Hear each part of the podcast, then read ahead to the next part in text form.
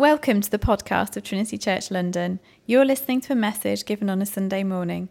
If you'd like to know more about us and the life of the church, please visit trinitychurchlondon.com.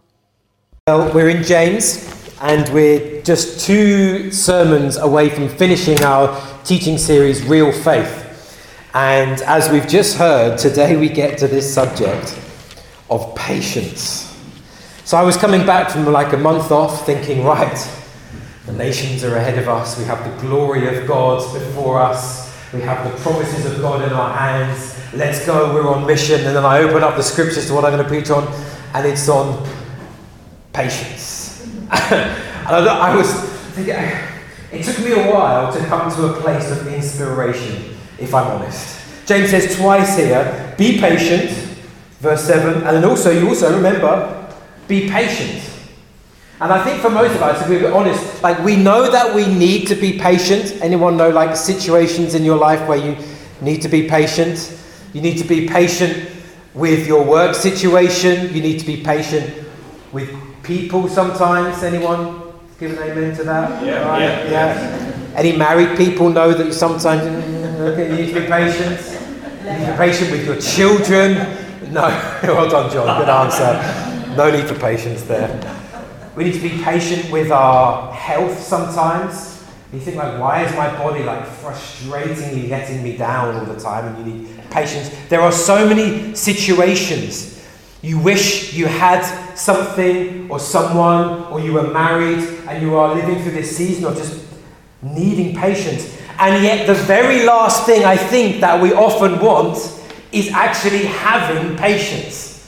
Isn't it? What do we pray for when we get together in community group? We pray for breakthrough, we pray for power, we pray for the blessing, we pray for the answer to come shorter than we ever imagined. May the answer come this week, Lord, so that by next week we can have the testimony that you've given the thing that they're waiting for. How often have you heard in community groups someone say, like, I'm really struggling right now, but I just feel like the thing that's on my heart is that I want to pray for patience so that I could humbly endure this season of my life and let the Lord do everything that He wants in my life.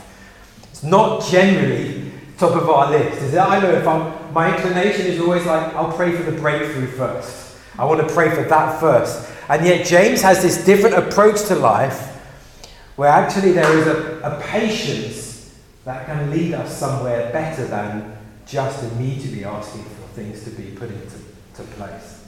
Sometimes we need to redefine what, what things are. So let me just do three things and just redefine patience for us and then look at actually how we, we get it. And I think we will hopefully, prayerfully, be motivated in whatever the situation that we might be walking through right now to live with more patience and humility in the season that we're in, knowing that God has purposes for us in it. So, just three things to define what patience is and hopefully motivate you to, to walk in it. The first thing is this patience actually has a promise attached to it. There are actually rewards given to those who are patient with Jesus. When James says be patient and then also be patient again in verse 8, what he's not asking for is like a stoical kind of grin and bear it, my life is tough, everything is tough, but this is just what it is. He's not asking for that kind of attitude. What he's actually asking us to do is approach our life and the difficulties of our life with an awareness that if we are patient, there are rewards coming at the end of our patience. He uses this example in verse 7. He says, See how the farmer waits for the precious fruit of the earth. There is something that the farmer waits for that is actually precious for him. He is patient for a reward the crops, the harvest, the income that that will be. Imagine if a, a, a farmer just sowed the seeds and he waits for it for four months.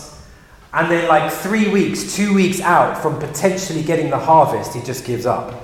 I've been waiting for three months on this. Like, I'm going to go and do something else. He goes for a career change. He looks for another job. He tries to do something else. He tries to sell something. And yet, all the while, two weeks later, there was this abundance of a harvest that was to come for him and his family and to bless those around him. Imagine if he shortchanges himself like that. He gives this example of Job later. He said, Behold, we consider those blessed who remain steadfast. Just a side note, isn't it interesting how so many of the men and women that we esteem today and look back on and say they are examples of what it is to live a good and worthy life, how so many of them walked through a life of suffering? You just look back at the men and women who we honour today and we celebrate them.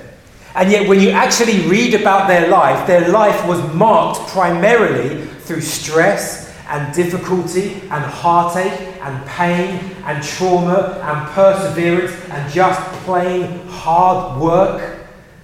And yet today we celebrate them, but we never want to apply that to our life. You've ever noticed that? Like, we want to applaud those lives. We know actually significant lives are generally born through hardship and pain and difficulty. Yet, I don't want that for my life. I want the wide and easy road for me. Could I have a significant life and an easy life at the same time. That's what most of our hearts are kind of hoping for. Like, I can have a prophetic word that leads me into glory and is also full of ease. That's what I'd really like to do. And yet, he says, Behold, we consider those blessed who remain steadfast, that is, under trial. You have heard of the steadfastness of Job, and you have seen the purpose of the Lord, how the Lord is compassionate and merciful. There is blessing Given in this example of Job, who walks through trial and trouble, his family dying around him, having his whole income taken away from him, being left uh, just desolate, desperate before the Lord. And yet we're told that this man, because of his patience, humbly accepting his lot before the Lord, walked patiently with God, and at the end of his patience was declared blessed by God. There is blessing if we are willing to walk through our life patiently. I think it is possible for us to shortchange blessing in our own life through lacking patience. It's possible actually to get close to a place where God would like to bless us he wants to take us low so that He can take us high. He wants to take us through a type of crucifixion through our life so that He could bring us into a resurrection type power. And so many of us actually shortchange ourselves because just at the point that we are going to get to the place of resurrection power being displayed in our life again, we actually take an exit stage left and we think, I want to find this path because this looks easier. Isn't our heart always looking for the easy path. There's that principle, isn't there, in like water and I think electricity, if I'm right, the path of least resistance. Like water will always just find the path of least resistance. It will just, and our hearts are a bit like that, I think. Like I know deep down, my heart is generally always trying to navigate the path of least resistance. Even in conversations, even in meetings, even in little moments of trials and trying to work things out. I know deep down my subconscious, my default, is how can I make it through this path with the least resistance, as easy as possible? But as Christians, the call on us is not to walk on the wide and easy road where I can take a left or a right. I can choose where I'm going to try and find the easy path through life. The call on Christians, Jesus says, is to walk on the narrow path which means I only have one path to walk on, and that's to follow Jesus Christ, my Savior. So whether it takes me downhill for a season, or whether it's hard work going uphill, or whether I walk through trials, this is the only path that I have. And my choice in life is not whether I find the easy road, whether I find the right path and follow Christ. And that's going to require patience.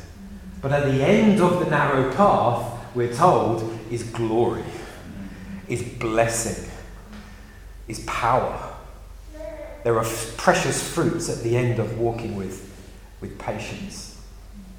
So we need, we need that. And it's not something our, our culture is particularly going to celebrate us for. Because our culture celebrates type A people, the go getters, the make it happen, get it done.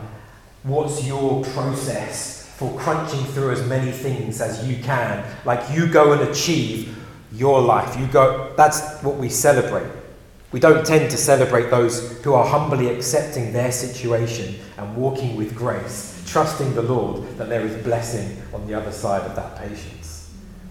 So we have to fight the culture that's saying always just just walk this way, this way, that way. You go get it, you go whatever you. We say, as a Christian, I'm out of options. I have Christ set before me, and this is the path He's got for me. So I, I don't have the choice to exit to the left or exit to the right unless the Lord says that's my path for this next season. So we don't want to derail the blessing, amen? So patience is not just stoic grinning and bearing, it actually has promise and blessing attached to it on the other side of patience. That's the first thing. The second thing is this, and it's a bit of a negative to get to a positive, but patience is the absence of grumbling. James is always concerned, if you've noticed, with what we do with our language, how we speak. Because James, in, in, in, in, his psychology, thinks that what we say is actually a revealing of who we really are, that our words betray our, our heart, for good and for bad. And so he has this really odd moment in verse 8 where he says this You also be patient. He says, Establish your hearts, for the coming of the Lord is at hand, and do not grumble against one another, brothers and sisters, so that you may not be judged. Which feels like an odd thing. He's saying, Okay, be patient, everyone. Oh, and by the way, don't grumble. Is that attached? In James's thinking, this is intrinsically attached, because I think this is where he's going with this. What tends to happen just think back to times in your life where you've like struggled in situations. What tends to happen where you are going through a, a hard time or you feel like life is unfair against you? I can tell you what happens in my life, and you can see if it concurs with what happens in your life. What I am prone to do is if I'm walking through difficulties, is to begin to look at other people and compare my life with their life. Ever done that? Oh, come on. you think, okay, my life feels very stressful. Why is it that their life looks always so easy? And they just go from one easy thing to the next. Or why am I still fighting for this promotion and they get promoted without even asking for it three times over? Why, why, why am I still childless and, and they've got three, they've got fourth on the way? Like, shove them around. Like, I, why are they married already and I've been desperately praying to be married? And you start comparing yourself to one another, right? Tori and I do this thing. Maybe I do this thing. She can tell you later. It happens when you have kids, I think. It may happen before you have kids, but for us, when we had kids, we started doing this thing generally like towards the end of an evening, where one of us would say, because it just comes out of the flow of the heart, And what would happen in the other person's heart, and I've checked this out with Toria, is basically this. If Toria says, I'm really tired today, I go, in my heart, who are you? Because I can tell you that I am probably about three and a half more times tired than you are, because I've got a whole list of things that I've been doing that I haven't seen you be doing today. So if you want to go toe to toe on the tired game, I'm very happy to do it. Do you want to do this right now? And I know that it happens vice versa because we've been in there. And what happens is you start grumbling against each other because you suddenly start comparing your lives with each other. You think, my life is hard, I'm exhausted, I've got too much that I can do. Uh, oh, and you just you, you see how you end up sinning against each other. And you may not say that to your brothers and sisters or your colleagues at work, but you may think it, and we've sinned against each other because we don't honour the path. And actually, we have no idea what the other person is going through anyway, and the trials and the difficulties and the, the pressure. So James said, don't grumble. So, how do you know if you're not being patient? You find yourself grumbling about your situation in your heart, just why is this unfair? What's going on? Patience looks like humbly, graciously submitting to the will of God in this season. That's the first thing. And the second thing is an interesting one. It comes at the very end of this passage. Being patient is not making negotiations with God. He says this in verse 12. He says, But above all, so sinning against your brothers and sisters is bad, but now he's talking about a kind of conversation that you might have with God in your situation. He's talking about a Godward, prayerful conversation. He says, But above all, do not swear, make oaths, make vows, either by heaven or by earth, or by any other oath, but let your yes be yes and your no be no, so that you may not fall under condemnation. I think what he's trying to get at here is this propensity that we have in our lives that when things are going difficult, we can often try and negotiate with God. And we say things like, Lord, if you would bless me with a boyfriend or a girlfriend, and a really good looking boyfriend or girlfriend, I'm sure they'll be a Christian, but they've really got to be hot at the same time. If you'll bless me with that person, then I'll go to church every Sunday. I'll read my Bible every day of the week. I will pray. I will start tithing properly. I will serve you with abandon if you give me that boyfriend or girlfriend. Or you say things like, Lord, I'm really going to buckle down on my spiritual disciplines, but I'm really hoping that in six months' time I get that promotion. What happens? We start negotiating with the maker of the heavens and the earth, the one who sustains us, the one who provides everything, the one who upholds the universe by the word of his power. We start making our ant like negotiations with the Lord who is already giving us everything in the first place. And the danger is that we get into a habit of making these kind of promises and vows that we will do this if you do this, this negotiation relationship with God, which means that a decade or two decades later, we might have this litany of things that are unpaid back to God. Solomon says this in Ecclesiastes, getting at the same point. He says, When you vow a vow to God, do not delay paying it, for he has no pleasure in fools. He says, Pay what you owe. And then he says, interestingly, it is better that you should not vow, that you should vow and not pay. So we have to avoid, in difficult times of our life, negotiating with God. If you get me out of this, I'll definitely sort my life out. I'll stop that sin if you do this. That's not patience. So, to put all of this together, Christian patience, following Jesus, persevering through life, is a gracious and humble acceptance of the season that we're in for the blessing and the reward that will one day come.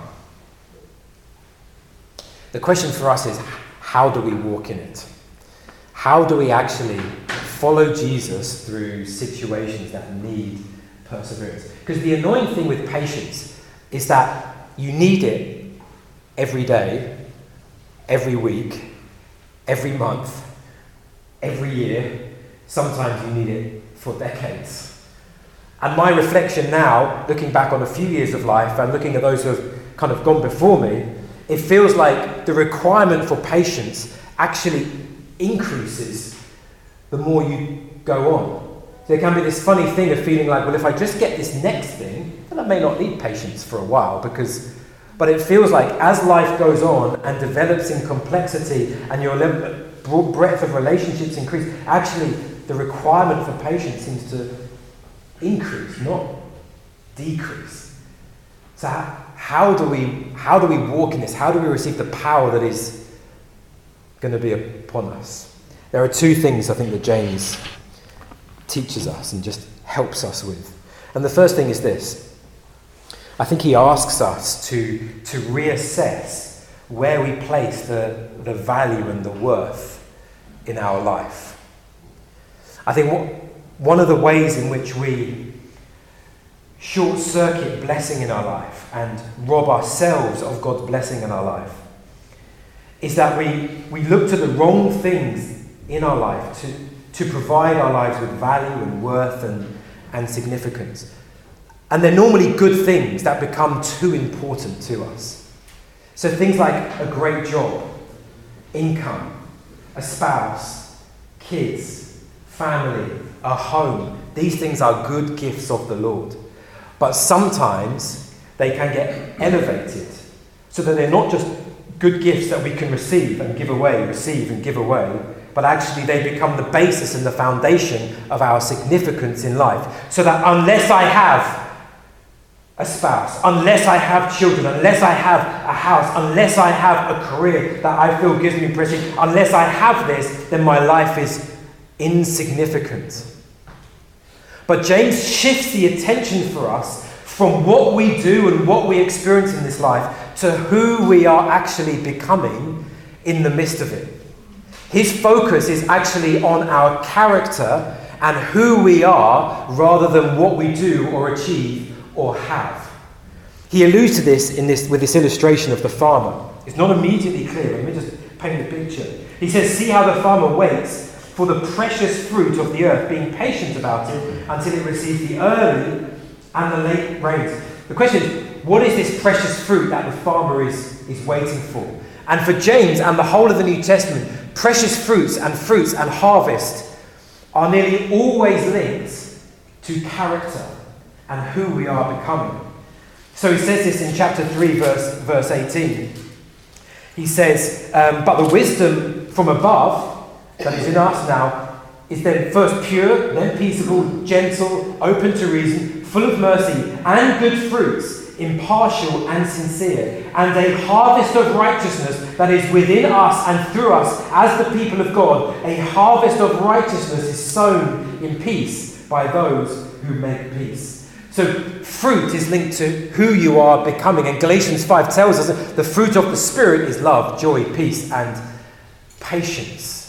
So, James is asking us to reassess what actually gives you value in your life and taking it from the things of this world and placing actually in the nature of who you are becoming. Because if, if you are always waiting for the next thing, I'm patiently waiting for my next promotion or my next career change. What happens? You know what happens when you actually get that thing. Like a week later, you are then back where you started, patiently waiting for the next promotion or the next career change. It never actually changes. You are just always in this place of frustration. What's the next thing that. But when we shift the worth of our life onto who we are becoming, that our nature, that us being conformed to the image of Christ, our Saviour, is actually more important than what we get or achieve in this life. What actually happens is this if, whether we walk through blessing or whether we walk through difficulties, both become moments of opportunity for growing in precious fruit, becoming actually who God calls us to, for walking in blessing. So you might go through a season where everything just seems to fall into place. It's a season of joy and easiness, and everything's coming to you, and you feel like everything's fine. You think that is an opportunity for you to grow in precious fruit and to attain a harvest of righteousness. And at the same token, you can walk into a season of loss and heartbreak and loneliness and poverty and whatever it might be that's difficult in your life. And it is an opportunity for you to gain a harvest of righteousness. Everything becomes an opportunity for God to do something in your life which is of far greater worth than anything we could attain in this earth. Paul says that you can, again, the world. Actually, Jesus says this. I'm mashing a few different verses together in my head. But Jesus says you can gain the world, forfeit your soul. And gain your soul, lose the world, get the world thrown back in at the end of the day. And this is for us what we want to, to walk in. That we reassess who we are. For Job, in this example, he became twice the man that he was previously. We're told the significance, the symbolism of being blessed, a twofold at the end of his life. And he says this halfway through his suffering. He says, Behold, I go forward, but God is not there. He says, I go backwards and I don't perceive him. On the left, when he is working, I don't behold him. And he turns to the right, and I don't see him. Anyone know that kind of situation in life? You feel like I'm still a Christian, I still believe, but I, I, I struggle to sense him in my life. This was Job's experience of walking through God's path for him. He wasn't going on a sinful path. This was God's path for him. And he says, in the middle of this path, path I don't sense him. Left, right, forward, behind. I, I can't feel the Lord. But he knows the way that I take. And when he has tried me, I shall come out as gold. Isn't that amazing? There is character and depth and wisdom and a knowledge of God that can be formed in your life if you are willing to stick the course and be patient where the Lord has called you. This has been an enormous comfort in in my life and in our life. Just the last six months, for some of you, I, have shared. Just for one reason or another, there have just been just multiple layers of things that at times, honestly, I've felt like life is just crashing over us. And I'm just, just getting through. That's what it's felt like emotionally. And the thing that has been one of the deepest comforts in all of this is not thinking to myself, and I'm sure in six months' time it won't be so difficult. Like that has been a little bit of help. But actually, the, the, the greater, deeper comfort for me has been this awareness that the Lord has purposes in this that are far bigger and deeper and greater. And there is something being formed in my life that I will one day reap as a harvest if I am willing to stay gracious on this path.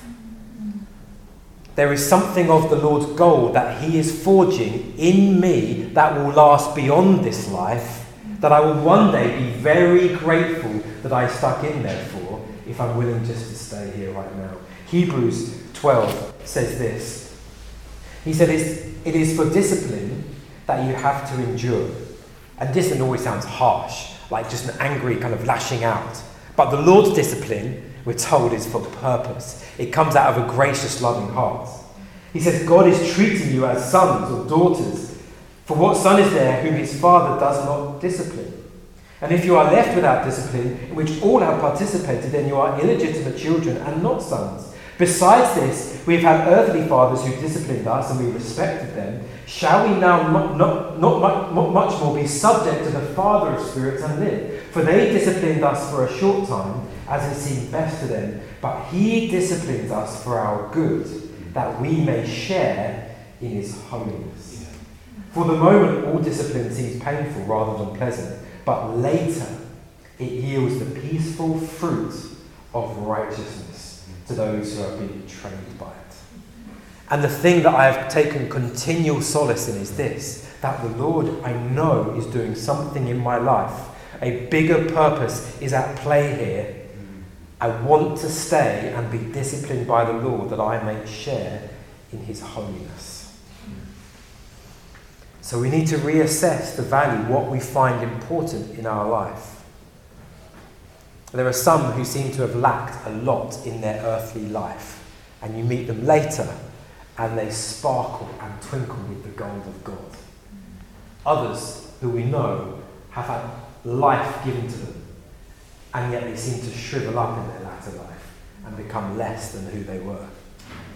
We want to be those who bring out the gold, amen? Yeah. So that's the first thing, we reassess what's important. Then the second thing is this, just to close we look to the Lord. I think one of the ways in which we can just short circuit the blessing of being patient and just get out of a situation is, is the moments where we feel like this is it. This is all there is. This is my lot. I'll never be married. So I'm going to figure out my own way of getting out of this situation. When you have children, I remember feeling like six months in to having Kiki. I mean, no offense to Kiki. But I was like, all I could see was dark, tired nights. Amen, Eduardo. all you can see, it feels like this is it. And so you quickly try and find like how, how, do I, how do I get out of this situation? You know, like what, what, what, what? But it's all of, all of life, there's moments you just think, if, if you can't see beyond this moment, that's when you think, okay, I'm losing patience, I've got to get out. What do we need to do then? We need to have the hope of heaven and know that all the darkness and the pain and difficulty and trials of this life, when we look to the Lord, they will not last forever. This is really, really, really good news. And I hope you hear this as good news today. Look how James says this. He says it twice over, just so that we get the point. He says, Be patient, therefore, brothers and sisters, until the coming of the Lord. So you will not always have to be patient. That's the first bit of good news. When you get to glory, patience goes out the window because everything is there for us as we behold the glory of God in the face of Jesus Christ. Patience is until the coming of the Lord. And then he says it again in verse 8. He says this, just rip my page, I'm so excited. He says, this, You also be patient, establish your hearts, be strong, Trinity Church London. For the coming of the Lord is at hand. I know that I can walk through this season because it will not last forever. There is an end to all of this in the name of Jesus. When the presence of Christ comes to the earth again, he is going to wrap everything up, and everything sad and unjust will become unsad and just, and all righteousness will prevail, and I will walk into glory, and patience will be parked on earth as I behold the face of Jesus Christ, where he will make everything right. And Paul says, when he beholds and thinks and contemplates on the glory of the Lord that is coming, he says, The sufferings of this present age I do not consider worth comparing to the glory that is going to come. When I step into that moment, when I behold the face of Christ, I won't look back on my life like an itty tiny life, when we look at the glory in eternity, I won't look back at my life and say to Jesus, What about that thing that happened in 2021 then? Hey, what's going on with that? You will never go back and say, Why did I have to live for 10 years waiting for my spouse? I'm sure they were fine when they came, but there was 10 years of what, what happened. No, no one will ever compare when we behold the face of Jesus Christ. We will get to that place of glory and we'll say, I don't, I, I'm not even concerned with comparing any of that now. I've seen the light of the face of the kindness and the compassion of Jesus Christ. I want tell you, now I see you. There will be no comparing. And this is funny thing that, that James does with us. He says, Do not grumble against one another verse 9, brothers, so that you may not be judged. Behold, the judge is standing at the door. And we are so inclined to hear judge as negative, like don't do anything naughty at home. Jesus is behind the door. He might just pop his head round. What are you looking at on the computer? Jesus is the judge on the other side of the door. We're so prone to thinking of him like that. Jesus is watching. But when James says, Behold, the judge is standing at the door, this is not like trying to wag a finger over us. He is telling us there's really good news. That in the moments when you're alone and you are lost and you're struggling for strength for tomorrow, you need to know that Jesus is on the other side of that door. He knows what you're going through, and any moment He is going to come back and He is going to bring righteousness to prevail on the earth. He is going to bring an end to all the suffering and the tears and the pain of this world. At which point you will never want to compare all that you walk through with the glory of His presence. So just imagine that at work, or those moments when you're on the tube and you just think, I don't, want, I don't want to do another day at work. Just imagine that Jesus is standing there at bank and he's about to walk on and make everything right. Or you're in that situation at work, Jesus is about to walk in and make everything. It's coming. That moment is coming. And if we can see that loneliness will pass, depression will pass, anxiety will pass. If we can see that because Christ is coming back, we will persevere. Esther had this beautiful picture of walking through this. No, you didn't walk on water, did you, Esther? Did you? that would be next level miracle. We definitely just get you to preach and pray.